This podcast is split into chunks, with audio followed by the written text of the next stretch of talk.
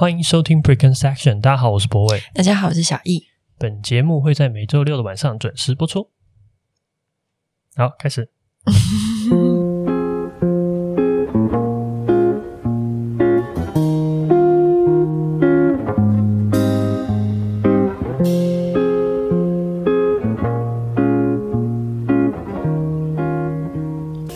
欢迎收听今天的节目。嗯，今天想聊什么呢？今天想要。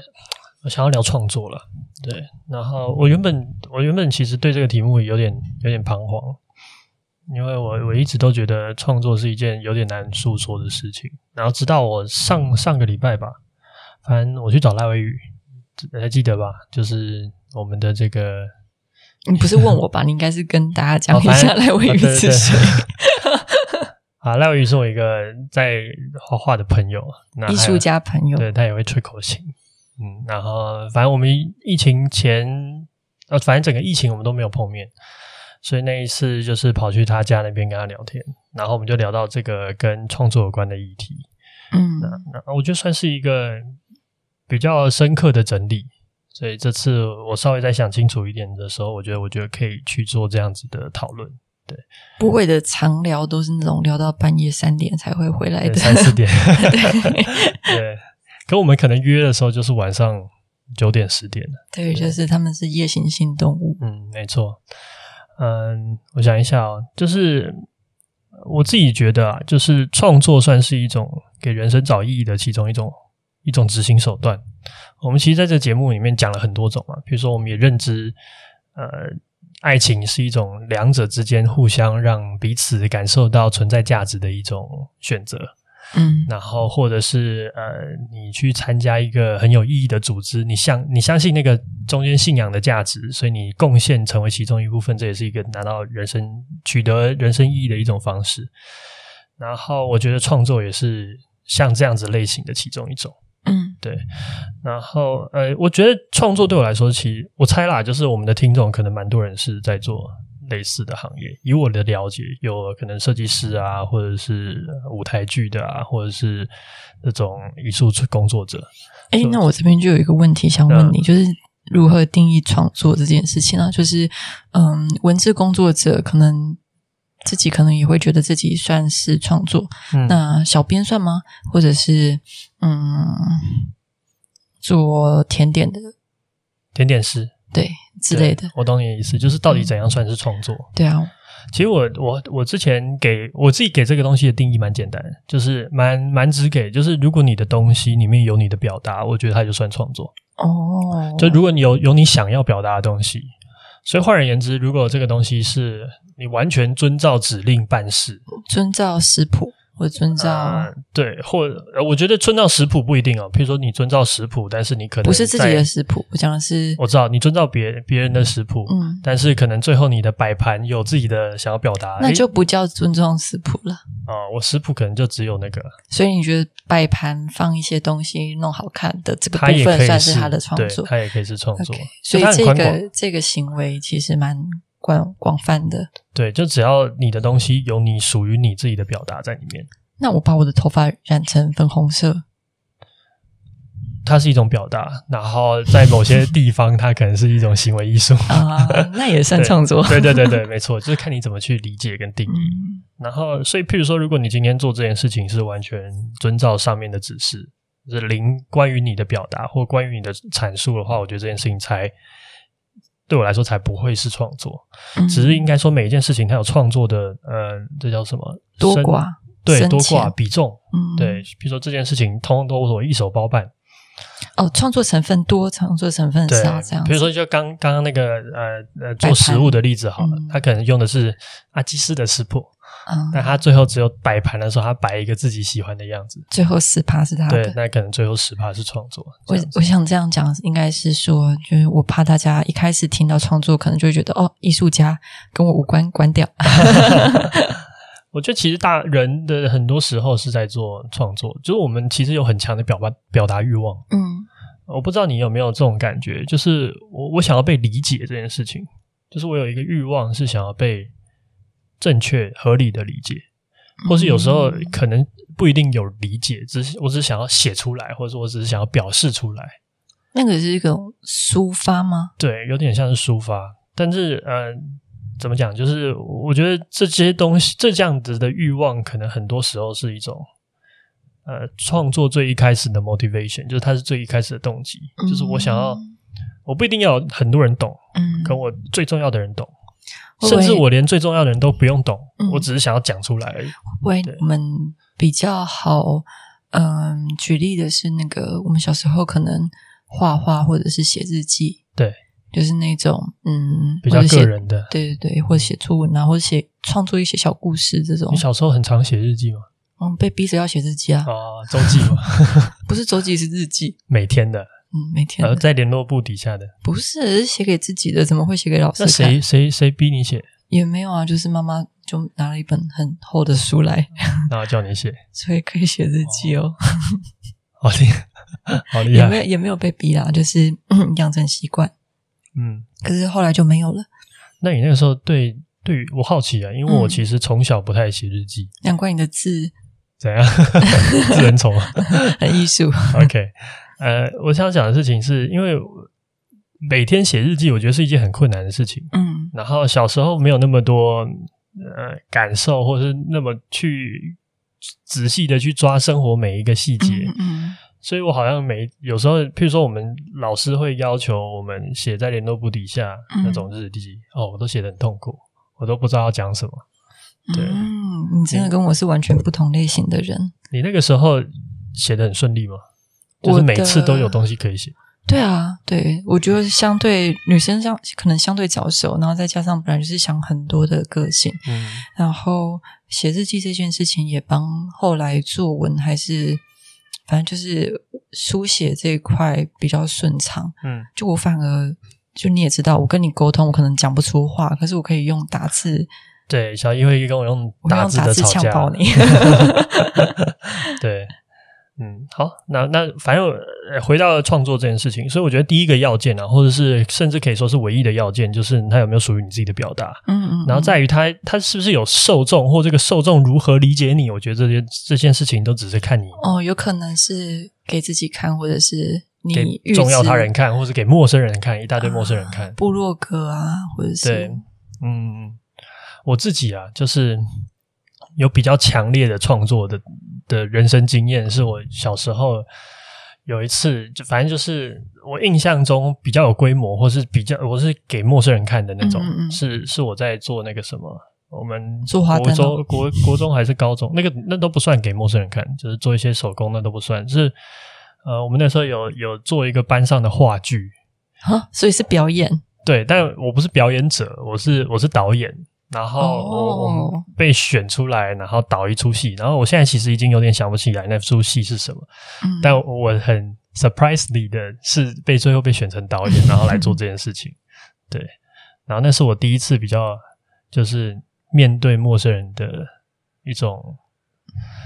虽然现在讲创作好像有点害羞，因为感觉当时的自己的处理能力没有那么好，好到让我现在有办法说它是一个创作。不过。对我来说，它好像就是一种最最开始的经验。听听起来就是就是，如果是从你这边的想法出来的，对，好像也不用去管它是不是一个够水准的东西。哦，对对，就如果你这样子讲的话，好像所有的创作者可能都觉得自己的东西还不够好，还不够好，所以才会继续再做下去。对，啊、呃，所以所以讲到这个东西，我觉得我的我的最大的感受是。我其实倾向相信，大部分人都有创作的欲望。嗯，换句话说，它也许不叫做创作的欲望，而是在表是一种抒发的欲望，或是表达的欲望。那只是这个欲望对你来说，它的它的要求到什么程度？比如说，有些人是希望我表达出来，你一定要听懂。或是我要有十个人听，或是我最爱的那两个人一定要听懂。嗯，每一个人有这种不同的要求的。啊，有些人可能就只是比较随意，我就是写在日记本上，我自己看得到就好。嗯，那我觉得这些事情都是都是非常就是人类的一种共性。嗯，然后我比较倾向相信，呃，多数人是有，只是我们可能从小到大的教育环境不一定鼓励这种表达，尤其在华人社会。嗯，对，我觉得呃，我们好像不是那种。啊，那叫什么？呃，比如说我们小时候有那种，如果你太爱插嘴、太爱讲话，你就会被视为班上比较吵闹的人。嗯，啊，还有另外一种状况就是你会被鼓励，小孩子的存在就应该是一种呃比较点点，然后内敛吧，就是比较华人社会有耳无嘴，台语怎么讲？云南人有耳无嘴吗？我不知道，我，我完全不会台语讲，大家不要骂我。对对 对欸、我要讲的事情是、嗯、那个，你这样讲会不会？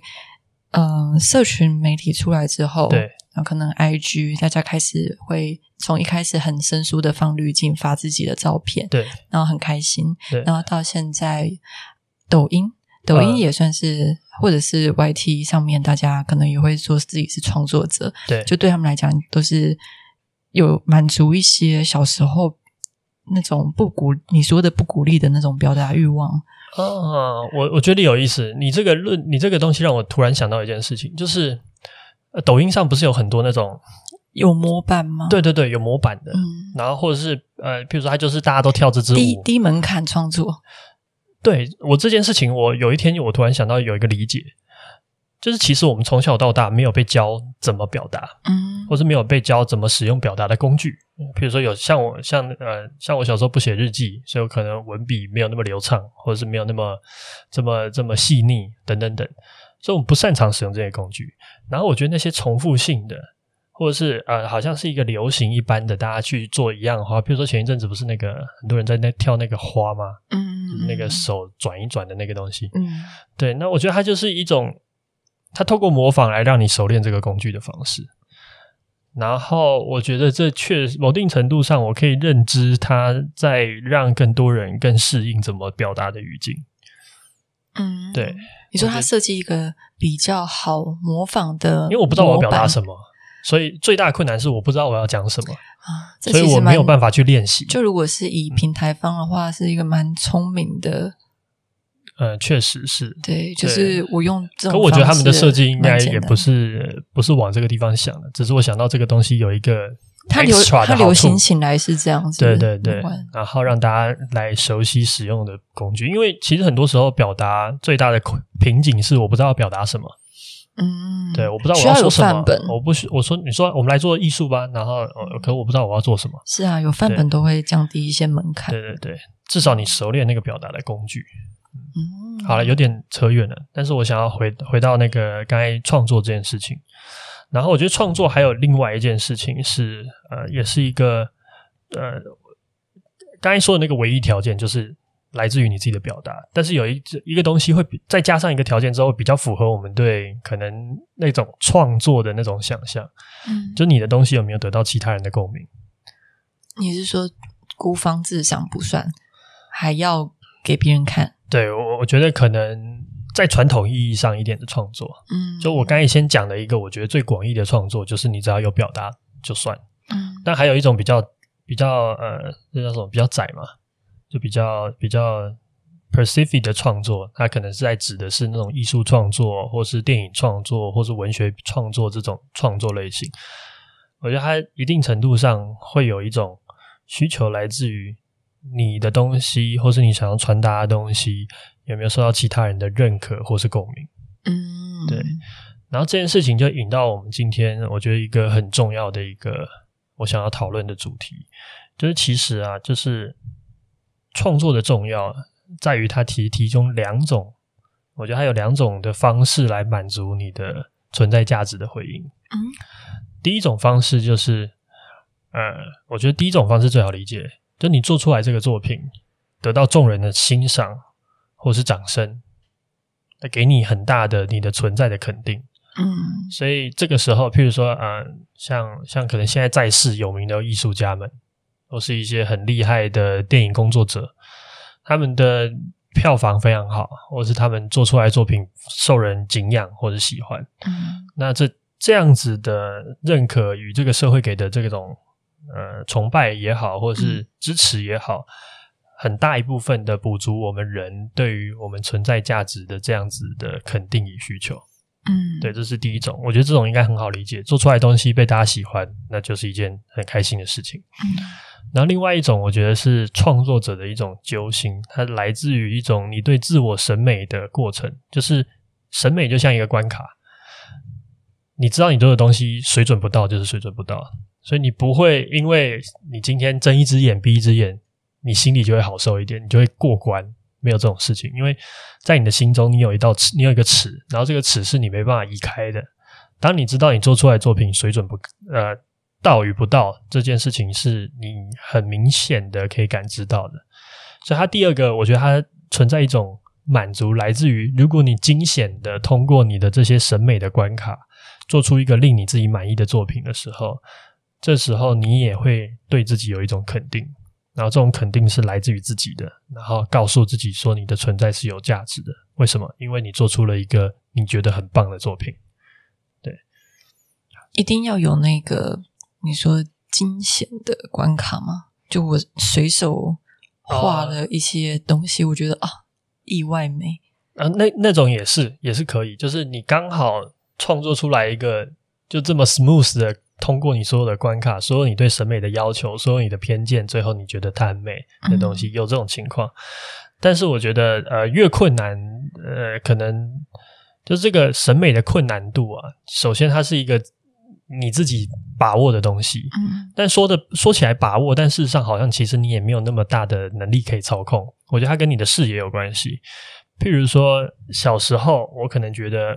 画一张画，画到这样子，就是我小时候的画技，诶，就是很不错了。嗯，那随着我看的越来越多，我发现哦，有人画的很抽象，有人画的很写实，嗯，然后有人把这些立体的相关的概念，或是他转化这些符号做得很好。嗯，当我的视野被打开的时候，我就对好有新的看法。就新的审美就进来了。我我认为好有不同的好，然后这种好需要做到什么条件才叫满足？另外一种好需要做到什么条件才叫足够好？那这件事情就不断的加深我要做到这件事情的难度，因为我要通过我自己的审美，我就必须要像我的视野给我的那种好一样好，才有可能发生。对，所以我觉得这件事情也是我们随着我们长大的过程，了解的世界越多的过程，我觉得它必然的会让我们的审美变得严苛。就像呃小时候可能我们觉得单纯的如何如何就是足够好，对，但是我们可能。大了一点之后，我们发现好像如何如何不够。不过，我觉得这件事情有时候又会出现一种返璞归真，就最后可能大家还是觉得小孩子那个时候的好就好。对啊，就是小朋友画的东西最好看。嗯，对。但是这句话其实隐含的一些一些价值观的排序的重重构。就是可能过去你觉得呃技术派是重要的，嗯，但是你后来发现可能感受比技术重要，所以因此你做了这个调整之后，你发现诶小孩子的时的时候的那个感受是最鲜明的，所以你才会觉得它好。嗯，所以本质上来说，它也是在增加你的审美的难度，只是它刚好回到一种你原本出发的状态而已。见山不是山，见山又是山。是山。对对对，我觉得这件事情是很严重的，严重。应该说，哎，好，严重是一个怪词，但是就是是一个很 serious 的事情，对，嗯，好，然后我觉得这两件事情就变成所有创作者一种很大很大的纠结的来源，嗯，就关于我今天我要取得我自我认可的这种，我觉得我画对了，或者说我觉得我做对了，我创作好了的这样子的要求，还是我想要追寻他人对我这个作品产生的共鸣与认可。因为有时候这两件事情是背道而驰的，有时候吗？甚至我觉得百分之八十以上的情况是，有些人很幸运，他的审美刚好等于这个众人这个时代的整体大家的口味。对，譬譬如说，我觉得很多很多人是这么幸运的。譬如说，我觉得我觉得那个剑三创就是这么样这样幸运的人，他在画一幅他喜欢的漫画叫《进击巨人》。那《晋级的巨人》刚好这个时代也能够接受，嗯，票房非常好，然后非常多人喜欢，对。那那他是幸运的，他的审美刚好大约等于这个时代的审美，所以他不不但可能，其实我不能替他说话，但是如果他觉得，啊、他说不定觉得他根本没有画，对，他说他觉得画很烂，对啊，对对对，我不知道。但是如果他觉得他画的很好的话，那他就是他就是一个幸运的存在，他他的审美刚好略等于这个时代的审美，因此。他在自我满足上面有得到东西，然后也得到这个社会对他的认可跟共鸣。对，但我觉得大部分的情况其实是是很难的，因为有时候你想要做的，你如果你想要追求一种精准的表达，那你某定程度上你就不能够媚俗。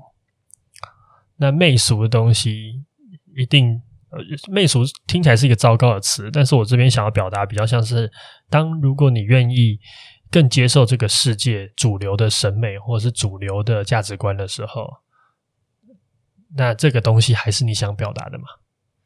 那我觉得这是创作者最大最大的挣扎。当你做出一个东西，你知道往左走是会更多人喜欢，更多人可能会落泪共鸣；但往右走，可能才是你真正想要说的话的时候，或是你想要表达的方式，你合乎你的审美的东西的时候，这个就是呃，作为创作者的 dilemma。好像用电影解释给大家听会比较好去想象，就是一个很艺术的小众。电影或者是一个有市场导向的，对，就是比如说，嗯，我想一下，嗯，好，我知道，我知道，是有一种结局叫开放式结局，就是他最后不给你答案。通常这种结局的方式很难受，对，观众会觉得啊、哦，好痛苦。对，所以你是编剧或者你是导演，你就要选择。如果你觉得开放式结局是一个你觉得比较有诗意的呈现，嗯。也可能比较符合你想要说的本质，嗯，但是你知道，一旦你开放式，哇，那可能会有一派的人会觉得很不爽，就是心痒难耐，还是你要收在一个结果，一一一件一个一个终局，让这件事情有一个定案。对，我我觉得这是其中一种例子。对，拿萨拿萨有共鸣吗？OK。嗯，因为你刚刚这样讲，好像是有一种指涉，是说，嗯、呃，可能任何创作或任何艺术创作，嗯、呃，到一个巅峰的时候，或者是他追求这种很极致的表达，他可能就会背离大众。对，我觉得是背离大众是，他有可能刚好遇到大众，那也有可能背离。对。然后只是很多很多为了商业考量的创作电影啊，或者是电视剧们，就因为有金主嘛，有什么对对有票房压力，所以他们是不得不去看观众爱看什么去做这件事情的。那所以做这些事情的创作者可能也会觉得绑手绑脚，就制片方意见一堆，或者是呃 金主也很多想法这样子。就会受到他的创作就不自由，受到一些阻碍。你要讲的是这种感觉吗？我觉得是，而且你必须要在这样子的过程之中跟自己和解啊！你看那么严重？我我觉得很，我觉得其实对很多人是深刻的。像像我，我前天跟那个诗婷碰面嘛，然后我们一个导演朋友碰面，对不起，然后他就在讲说他的老板们，就他是雷利斯考克公司底下的。那个的签约导演，那他在讲说，他们可能遭遇很多精神上的折磨，或者是很痛苦的一些事情。从从哪里来的折磨？就是啊、呃，票房是一种嘛，然后另外一种就是有时候会被制片方，像雷雷利史考克就是演就是导那个异形那个普罗米修斯那几个续集的那个、嗯、那个大导演，我个人的小偶像，然后大偶像，好大偶像，然后。他，我我我我跟他聊天的时候，他告诉我说，反正呃，简单讲就是，片商还是可以很直接的决定雷利史考克的片子要怎么剪啊，什么东西要怎么做啊，那还有要不要让他继续拍啊？就这件事情不像是，我就想说，哎，都已经是一个大师级的人物的时候，会不会比较有尊严，或是能够更多的跟人家谈判 bargain 一些什么东西？他说没有，就是好现实。对，就是他讲一件事情，就是。呃，雷利史考克的弟弟后来自杀。哈啊，这个反正这就是很久以前的事了。然后那个时候片商也只给他一个礼拜去处理这件事情，而且因为他是雷利史考克，所以才有一个礼拜，不然其他导演可能根本就不理他。哦，嗯，因为他他片商来说，今天你请里奥纳多来，那一天就是烧这么多钱，他不可能因为你有任何事情而去做改变。嗯，但我想要讲的事情是。这就是一种纠结，就像你刚才说的，就当我在媚俗的时候，我会不会觉得我在放弃我自己的一部分？嗯，然后是我我明明就想要这样讲，可是因为我知道我这样讲出来不讨喜，或者不不不容易被喜欢，嗯，所以我放弃去做这样的表达。我觉得那是一种，那是一种，如果你视你的创作为一种很重要的，呃的的这叫什么？呃的表现形式的话，嗯、或是是一个你自己的一部分的话，嗯嗯嗯，作品出去代表你，对啊，那就是自我矮化或者是自我自我阉割的那种痛苦。所以你有听过一些创作者，他可能会嗯、呃，把赚钱的作品跟自己。想要表达的作品分两种路线去做，会，会有，对，他就会但他们可能只能私下讲，对，哦，嗯，不能很，当然有开小账吗？还是 或者私下跟朋友聊天说，哦，这这个作品我是只想赚钱，嗯，对。但是我觉得这件事情就是一种纠结，就当你的审美跟这个时代的审美产生讲冲突有点怪，但是我觉得审美，尤其是越细致的审美，或是我们讲说越。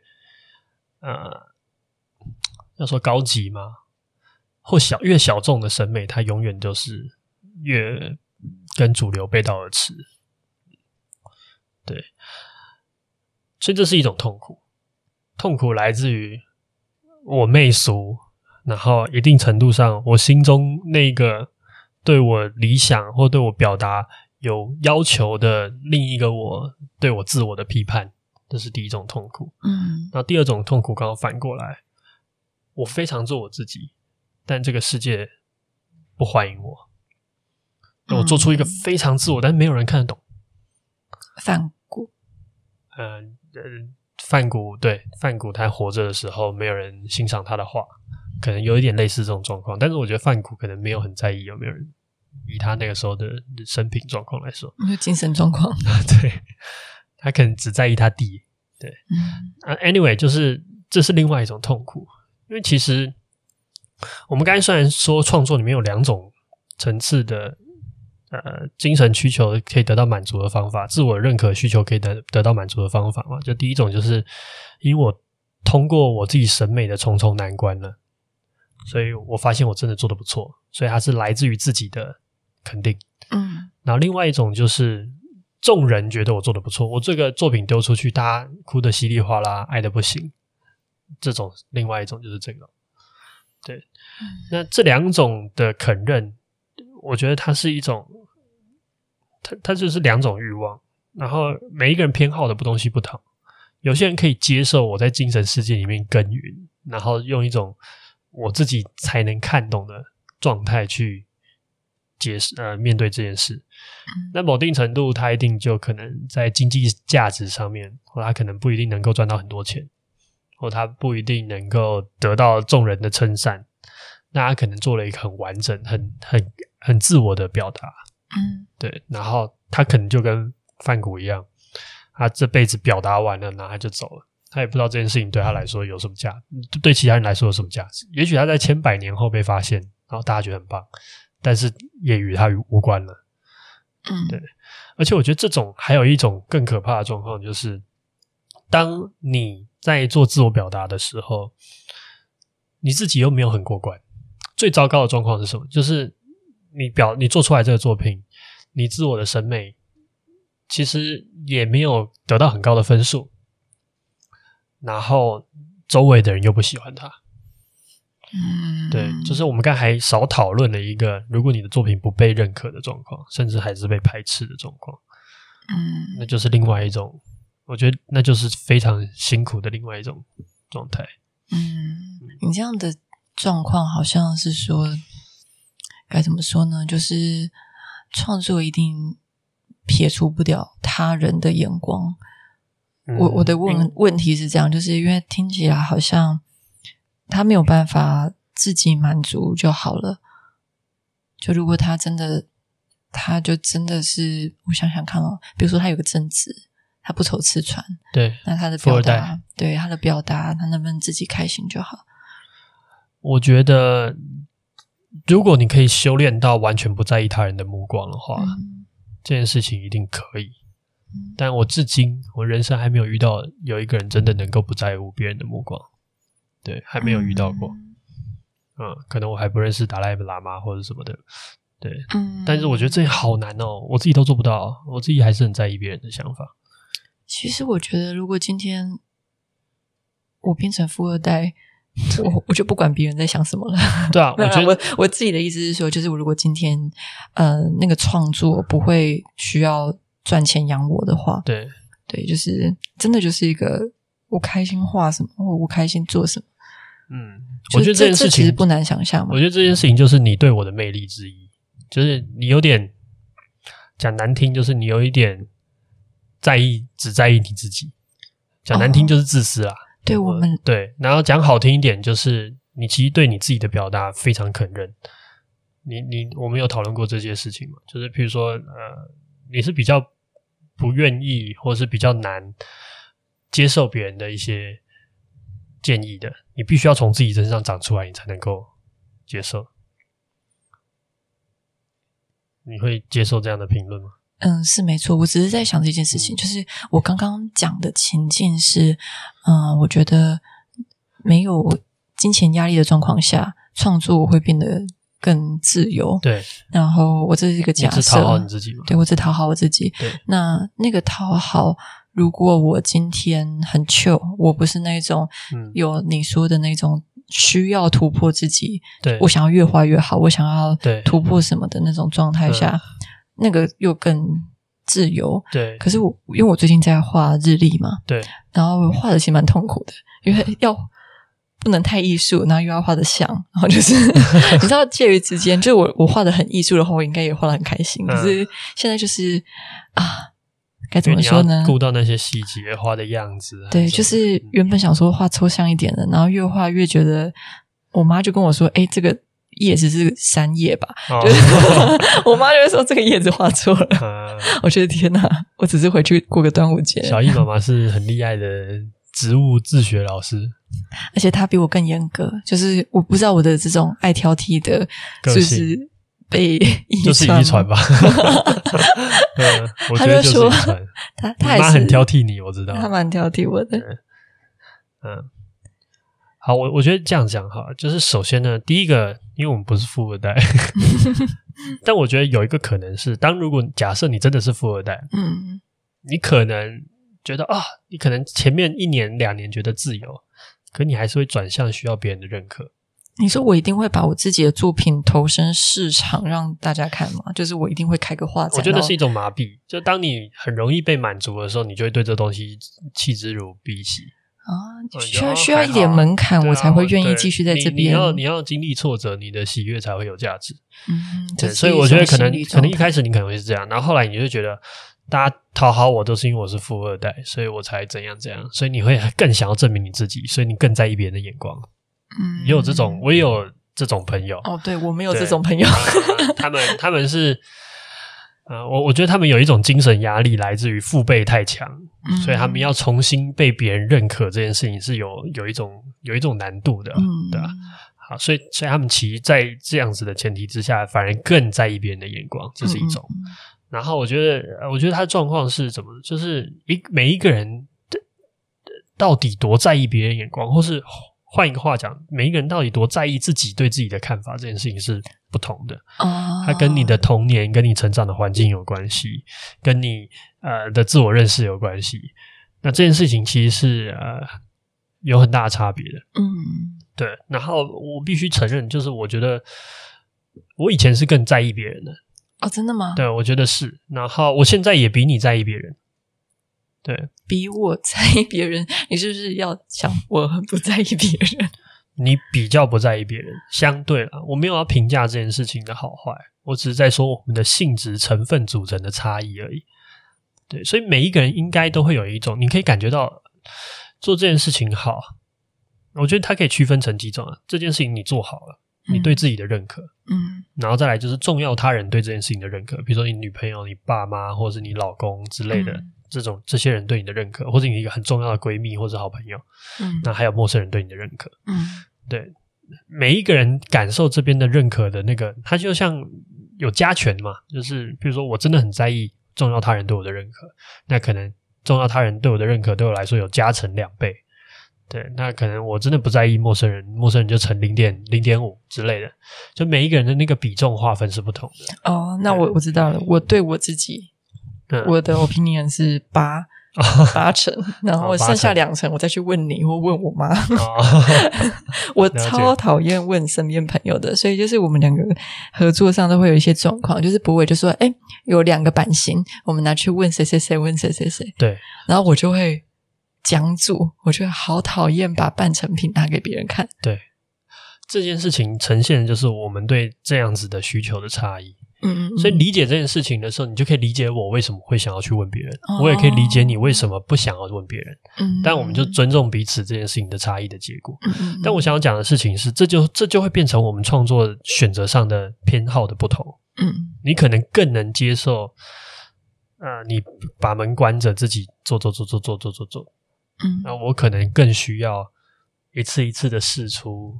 然后得到这个市场或者这个周围的人对这件事情的回馈，慢慢的拉回来，让我一直持续得到这个能量。你这样子的路线会不会一直往媚俗走？就是我在想象的那个状况是，因为虽然你可能不是为了讨好大众而去的，可是你去换来了一些外面的眼光，这样子会走向一个。比较就是我去谄媚大别人的那种状态，对，因为你的你的声音被别人盖过了，就是对我来讲，我很怕的就是这种感觉，嗯、就是我觉得可能对我来讲，创作一个东西或者是嗯，自我性很重要，就是就算自己做的不好也没有关系，就是那个东西是源自于我们的本身这件事情。好，那我们来进下一段。哦，下一段就是我想要讲这件事情的，来来彻底分析一下这件事情，因为我觉得这很多时候它会变成一种判断标准。譬如说，我们会觉得媚俗很糟糕，可是我们也同时也会感觉到，当我做出好东西没人喜欢的那种孤单，跟甚至有点寂寞的绝望。我先说，我觉得媚俗不糟糕。好好，那我我我不是说你，我是说这个世界上。大部分的人可能会说啊，你要做自己啊，你不要媚俗啊，或者是大家会觉得媚媚俗，基本上我们应该可以有共识。它不觉得很矛盾吗？负面的词，可你不觉得很矛盾吗？就是比如说，好看的电视剧或好看的动画，它也是因为媚俗成功了，我们才看得到，我们才有共鸣。你懂我意思吗？就是我们我们活在媚俗里，我们就是那些大众，就我们可能在电视圈里面，我们就是那个。八十分就 OK 的人，然后他们可能有想更好的作品。没错，那那我觉得，嗯、呃，你确实讲到我有点想要讲的，但是我用另外一个说法来跟你讲。嗯，我们对很多事情的审美，并不是说都都非常挑剔。譬如说，我对吃吃没有那么挑剔，穿穿也没有那么挑剔，住好住也没有你那么挑剔。行。好，你这样子我什么都不挑剔。对啊，我在想说你挑什么？对，OK，我的意思是说啊，譬如说我对故事情节是挑剔的，所以我会特别在意这件事情。Oh. 然后我对歌词是挑剔的。我会在意他写的好不好。歌的话，对，要有歌词。哦，那个词写的很烂，我就受不了。好听没有用，好听没有用，就 是旋律多好都没有用。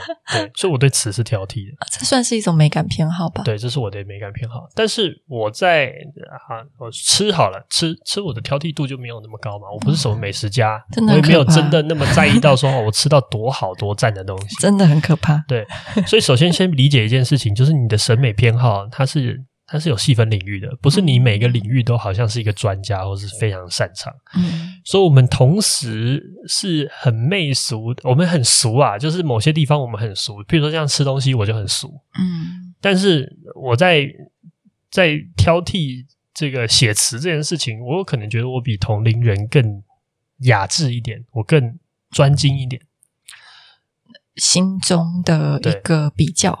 对，对，所以其实其实你活得又俗又雅。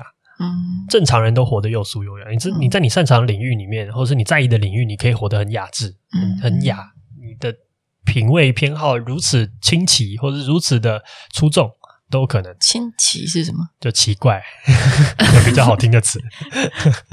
对，如此的清奇，或者是哪一个字啊？啊，就是什么？有一个词叫什么“思路清奇”啊，或者什么？抱歉，我的好不重要，反正就是就是会有这种状况。嗯然后也有一种状况就是，呃，我大部分我不在意地方，我就是可以接受它就是俗。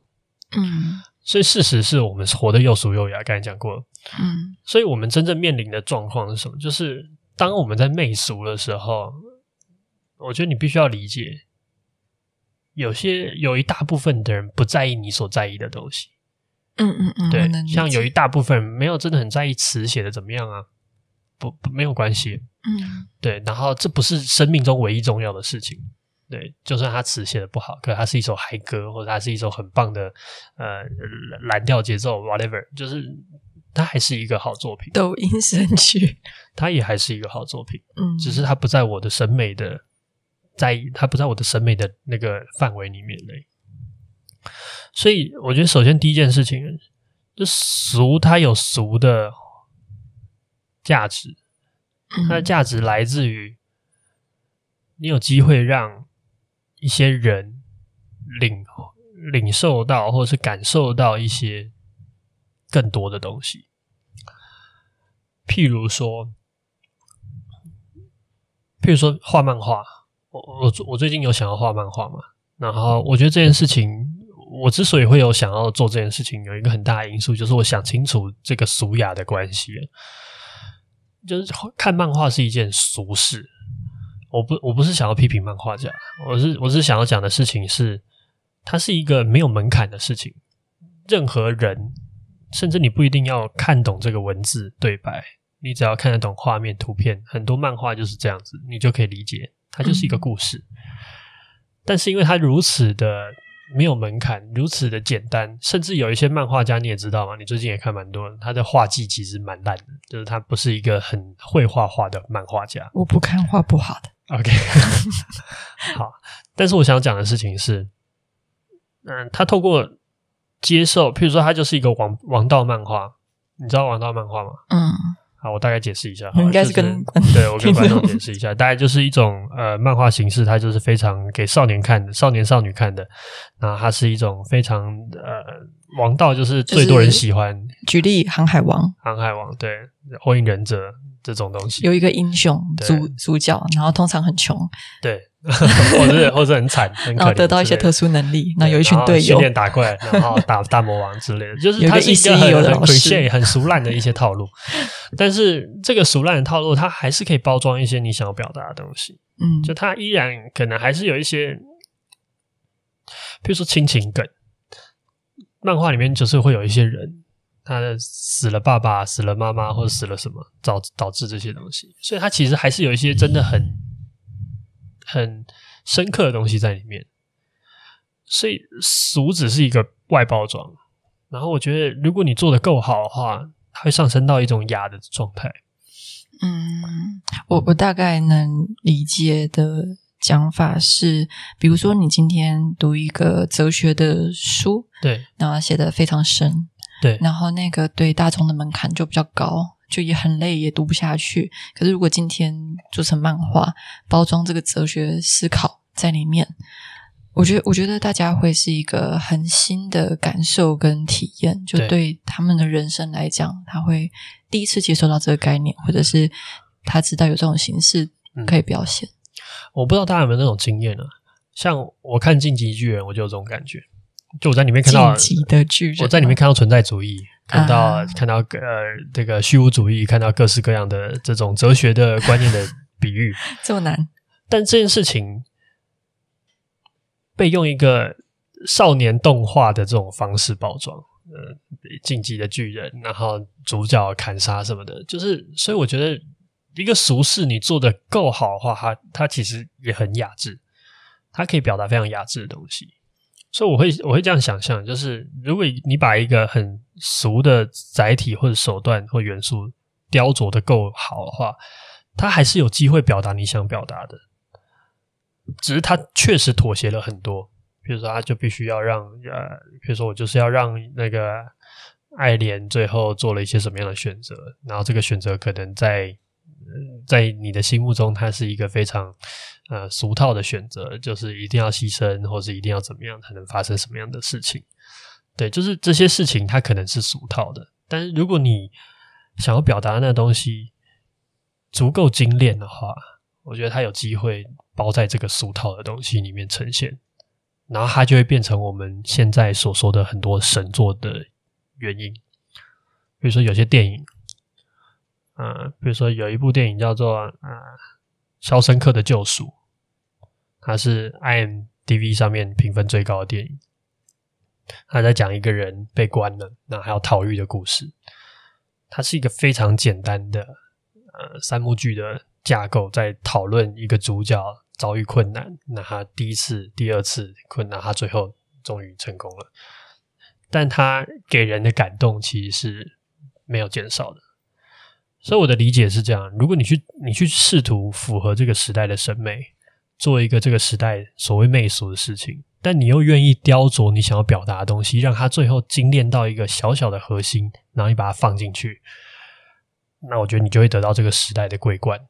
就你会很很拉很 lucky，你会做到一件很难做到，但是很多人欣赏、很多人喜欢的事情。然后你也在一部，虽然你一部分确实阉割了部分你的选择跟表达，但可能你可以得到。你你表达的东西虽然是少的，但是他也会得到很多人的掌声啊！怎么了？嗯、你懂我意思吗？没有，就这个叹气是呃，我恍然大悟的，对哦，了解。对，就是你刚刚讲说获得这个时代的桂冠这件事情，对，我觉得发现我们真的是本质不一样的在理解创作这件事情。嗯，就是对你来讲。我从来没有想过要得到时代的桂冠，就是这只是第一种，我还有第二种。对对对，我、的意思是我好像刚刚理解，我好像所有的创作都在自我满足。对对，我就是满足我自己，我自己。那接下来我要介绍你适合的那一种。好，嗯、谢谢。我承认，我觉得我我我真的会有想要得到的东西，就是时代的桂冠。嗯，哦，好拉风的词哦，我怎么想到的？可以有很多个桂冠。对，桂冠我，我想要我想要做一个。一个足够入大家耳的、没有门槛的，但是最后它精炼出我真正想要表达核心的东西，这是我会想要，我人生希望我我足够有天分能够做出来这件事情，足够有才华做出来这件事情。嗯。但另外一种就是你他妈尽情的做自己。你刚刚讲脏话吗？啊、呃，一个语助词。你尽情的做自己，你会变成什么？呃，先直接破格，你会变成这个，你会变成下一个？不是啦。你会变成下一个时代的先锋。Oh. 譬如说，那个时候，法国电影新浪潮，就是那个时候有一票人开始用很特别的方式在拍电影。嗯，对，以前拍法他们都觉得不酷，low 爆。我们要我们自己的方式拍。然后那个时候拍出来，大家想：哇靠，到底在拍啥小？看不懂。那因为他有很多那个拍摄手法是非常。在当时对他们来说是混乱的，前卫，对，太前卫了，嗯，对。但是这些人，我相信啊，就是他们并不会，就是大部分人并不会真的太得到社会当时的社会的认可，嗯。但是有少部分的人就会成为这件事情的先锋，而开始很多人模仿他们，接受他们，他们就会带来新的潮流、新的主流。他从小众变成大众，野兽派是不是也这样？对，也是，呃，应该说印象派，哦、对，嗯。啊，反正我我想要讲的事情是，你持续的做自己，然后有一天，如果你足够幸运的话，你会在你有生之年被选为先锋。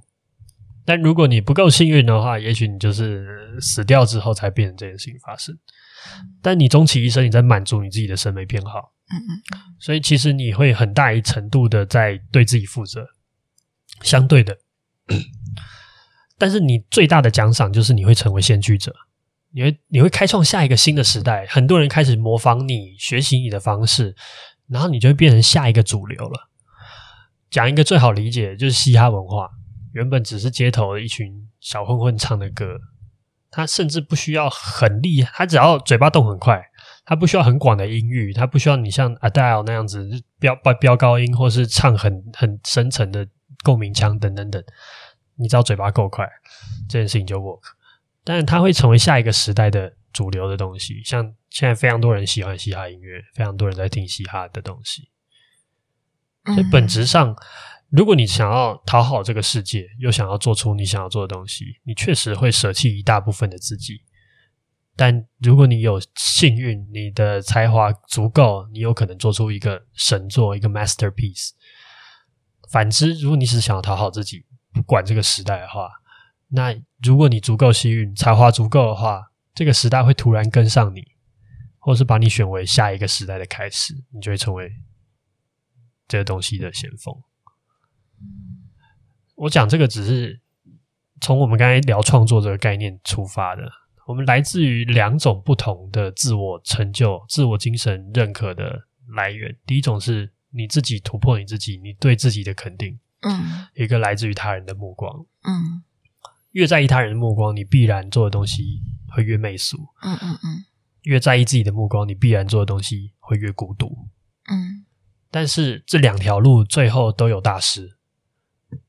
对我的提问是，嗯，比如说我是刚刚你讲的第二种，对，可是我也不一定会去当下一个时代的先锋。就我大概，我大概知道，我应该也不是这种意思，因为我觉得你这样的讲法有点像是，嗯，混得好才会变先锋，然后混不好你就是尘埃。我觉得这样子怪怪的。啊，对了对了，因为因为听起来我，嗯，比如说自我满足的那个创作过程，对，比较像是我这辈子。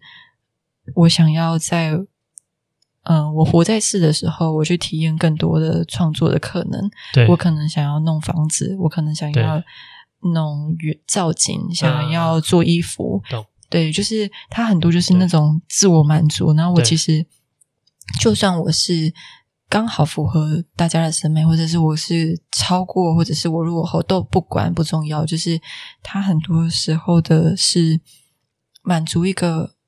想要产生一个东西的心愿，就很单纯的。我知道了，但是你这样子的一整个脉络，它有可能变成我随便讲，比如说下一个时代会尊敬一种叫做全方位创作者，他自己做衣服，自己盖房子，自己干嘛，什么都自己来。这个应该是过去，啊，我不知道过去有没有啊。但我的意思是说，你有可能开创一个先锋，如果你持续做好，愿意做好这件事情，嗯，只去满足自己，它会成为另外一种。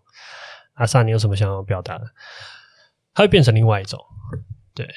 然后像我，我可能承认我必须要得到大家的目光，嗯。那这件事情对我来说，就是我必须要跟我自己和解，就是我自己就是要接受某定程度上我的一些表达，或是我某地我可能会得到一些媚俗的评价。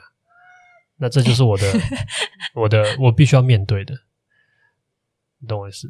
嗯，能理解。那只猫正在在你的麦克风前面一直挖，它在找位置。对，好，那这两件事情，就是我觉得这就是创作者的挣扎。你必须要思考，你要在这整个光谱里面，你想你站在哪边，你才会觉得那是你你可以接受的位置。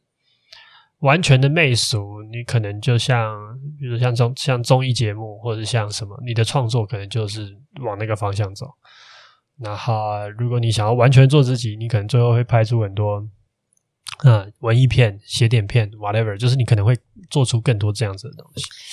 我现在就在思考这件事情，就是我说不定，比如说我的品味就是刚好是一个媚俗的品味，可是我我觉得我做这件事很快乐，我完全没有图。那你就是幸运的，很多人求之不得。当如果你的品味等于这个世界的审美的话，那换句话说，你。你就不会有媚俗这种自我批判，嗯嗯嗯，对啊，这件事情很难得，无，无痛苦创作，对，但是我觉得这这件事情基本上也很少见，因为你只要对这个领域研究越多，你越品味是怎么来的？品味是来自于你对这件东西的理解越丰富，嗯，你才能分出那些细节的差别，因为你分出那些细节的差别，你就有新的审美偏好、新的偏爱或是讨厌。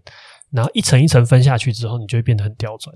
我现在就在想这件事情，因为你在一个领域一直往金字塔的顶端，假设有一个金字塔，对，你一直往上面刁钻，对。可是其实大部分的人落后，你也看不懂，对。所以你一直往上面的时候，你就越来越孤独，对。就比如说，你看出了好看的作品跟不好看的作品的差异，可是它可能实际上，嗯，对你来讲有意义，可是对。大部分人来讲是无意义的，对，就我分不清出来那个家具的啊叫的这两个有什么不一样？对对对对对，这就是我刚才讲的孤独啊，嗯，就是 either 你媚俗，either 你孤独，嗯，这是两个极端的极致，对。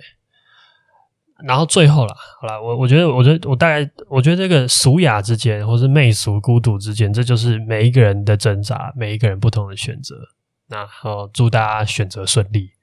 但我觉得最重要的一件事情，对我来说，创作还是一个很重要的事情的原因，是因为我觉得创作有别于很多其他的活动，就你是在做一个东西出来，嗯，你不是在围观别人的生活哦。然后这件事情对我来说啊，非常重要。就是我们这个时代很很容易鼓励大家去看，哎，这些这个是这个边发生什么事情啊，那边发生什么事情，嗯，所以我们的人生会花非常多精力在观看别人的生活，围观别人的生活。其实这件事情跟你有很大直接关系吗？可能没有那么多，嗯，对。但我们不断的被分心、被被抽离、被被其他事情给吸引注意力，嗯。我觉得我们好像比较难回到自己身上的事情，嗯，但我我们刚才一开始有讲，创作就是一种表达，嗯，关于我的表达，所以你必须要 focus 在你自己身上，你才知道你想要说出什么话，就算中间有妥协、有退让、有有选择、有进退，那都是跟你有关系的，所以我还是觉得，如果可以的话。就不要再围观别人的生活。我觉得好像好像不是不要再围观别人的生活，因为我觉得该怎么说呢？呃，源自于你的那些累积，嗯、对某些程度上来讲，它也是从你围观他人的人生或经验得到的一些养分。那我修正一下，我觉得我想要讲的是少去围观人家生活嘛，不要虚无的围观别人的生活啊。对，你想要学习养分，或者我还是会看别人的电影啊。我还是喜欢那个什么，嗯、我还是期待洛南的新作品啊，这些东西都还是会发生。我还是非常喜欢在车上，但是我觉得它不是一种哦，发生什么事情哦，那边哦怎么了哦哦，原来是这样。它不是一种真的好像路边遇到什么，我都要去看一下的那种感觉，凑热闹的那种。对对对，不要凑热闹。嗯，对。然后我觉得这就是创作最让我觉得最有底气的事情。蛮好的结尾，嗯，所以我相信很多创作者知道我我们在这些讨论的纠结的痛苦是什么。会不会大部分人不知道我们这集在讲什么？我觉得不会啊。然后我觉得最近收到蛮多信的，然后我会、哦、你自己会收到信吗？对对，我们有一个信箱，但你你没办法登录。对，反正呃，大家给我一些时间，我再想一下要怎么回复大家。然后有有相关的信信件，欢迎。寄给我们，就我我我最需要的是什么？你知道吗？我最需要的是大家推荐我下一期要讲什么。他现在快要快要没没想法了，也不是没想法，就是我要我要发生一些事，然后想一些事才会有得讲啊。你你是想要借题发挥的类型？我是想要借题发挥的类型。对，嗯、好了，欢迎大家来信，然后也谢谢来信的朋友。嗯，那我们今天这集差不多就到这边。